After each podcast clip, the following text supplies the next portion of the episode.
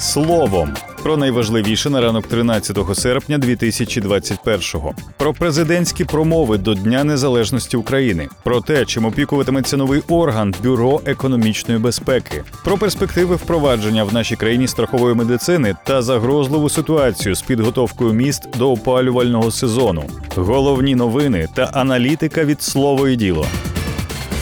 До Дня Незалежності України залишилося менше двох тижнів. На 30-ту річницю запланований військовий парад, концерт і, звичайно, святкова промова Володимира Зеленського. Немає сумнівів, що вже наступного дня її обговорюватимуть в соцмережах так само гаряче, як і інші деталі свята. Минулого року президент у своїй промові акцентував увагу на перемир'ї в зоні ООС і боротьбі з коронавірусом. А після Дня Незалежності в 2019 році президента критикували за те, що він говорив про війну на Донбасі, але при цьому жодного разу не згадав Росію. Слово й діло обіцяє оперативно підготувати контент-аналіз цьогорічної промови президента до свята. А поки пропонує згадати про що говорили у День Незалежності президенти України Леонід Кравчук, Леонід Кучма, Віктор Ющенко, Віктор Янукович і Петро Порошенко у різні роки. Кожен охоче може перевірити себе і спробувати впізнати президента за уривком його промови на честь Дня Незалежності України у спеціальному тесті на нашому сайті. Цей тест ми розробили ще кілька років тому, та сьогодні він не втратив своєї актуальності.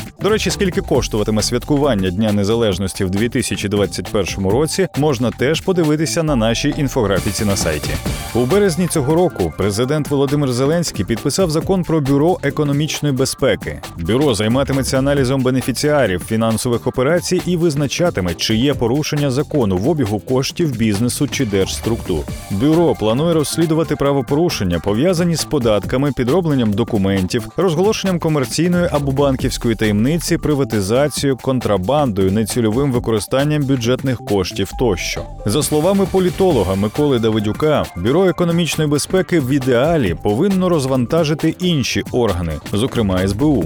Конкурс з обрання керівника бюро економічної безпеки розпочався у червні. Загалом надійшло 59 заяв. Комісія визначила шорт-лист із 12 кандидатів за підсумками тестування. Далі цих кандидатів допустять до виконання ситуаційних завдань і співбесіди після спецперевірки згідно із законом про запобігання корупції та про очищення влади. За результатами цих етапів комісія відбере трьох кандидатів, яких подадуть на розгляд кабінету міністрів. При цьому, згідно із законом, очолити бюро може громадянин України, якому більше 35 років, який повинен мати вищу юридичну або економічну освіту, щонайменше 10 років стажу роботи за спеціальністю, 5 з яких на керівних посадах у державних органах або на приватних підприємствах. Водночас главою бюро заборонено бути тим, хто має непогашену та незняту судимість за кримінальні правопорушення, кого притягали до відповідальності за корупцію, хто не подав електронну декларацію та має заборгованість зі сплати аліментів. Серед претендентів на цю посаду є колишні та нинішні голови Державної фіскальної служби, колишні депутати, працівник НАБУ та член наглядової ради Нацбанку. Хто саме претендує на місце керівника Бюро економічної безпеки України та що саме належатиме до повноважень цього органу, про це читайте в нашому тематичному матеріалі з коментарями експертів на сайті та в телеграм-каналі. У світі нині існує чотири моделі медичного страхування. Так звана модель Бісмарка передбачає, що медичні послуги оплачує фонд страхування працівників. Він фінансується роботодавцями і працівниками шляхом відрахувань із зарплати. Така модель працює в Німеччині, Австрії, Бельгії, Франції, Швейцарії і Японії. Суть моделі Беверіджа полягає у тому, що медпослуги фінансує держава за рахунок податків з бюджету. Цю модель використовують у Великій Британії, Ірландії, Новій Зеландії, Швеції, Греції та Португалії. У Канаді, Тайвані і Південній Кореї діє модель національного медичного страхування. Послуги надаються приватними установами, але фінансуються за рахунок коштів державних страхових програм.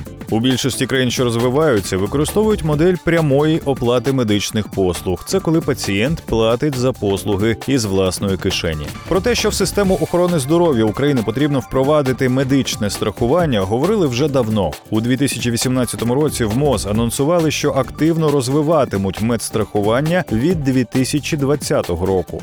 У лютому 2020-го глава парламентського комітету з питань здоров'я нації, медичної допомоги і медичного страхування озвучив приблизний термін, коли в Україні може запрацювати страхова медицина не раніше 2023 року. В Україні планують орієнтуватися на модель, за якою держава буде фінансувати гарантований пакет послуг, до якого входитимуть екстрена медична допомога, психіатрична, протитуберкульозна, лікування інфекцій, інфарктів, інсультів. А за інші послуги буде доплачувати пацієнт. У жовтні 20-го, виступаючи з посланням до Верховної Ради, Володимир Зеленський заявив, що чекає від МОЗ та профільного комітету модель страхової медицини, яка могла б з'явитися нарешті в Україні. В президентській програмі нагадаємо, є обіцянка впровадити страхову медицину. Детальніше про те, на якому етапі нині перебуває виконання цієї обіцянки, читайте у нашому спеціальному матеріалі на сайті.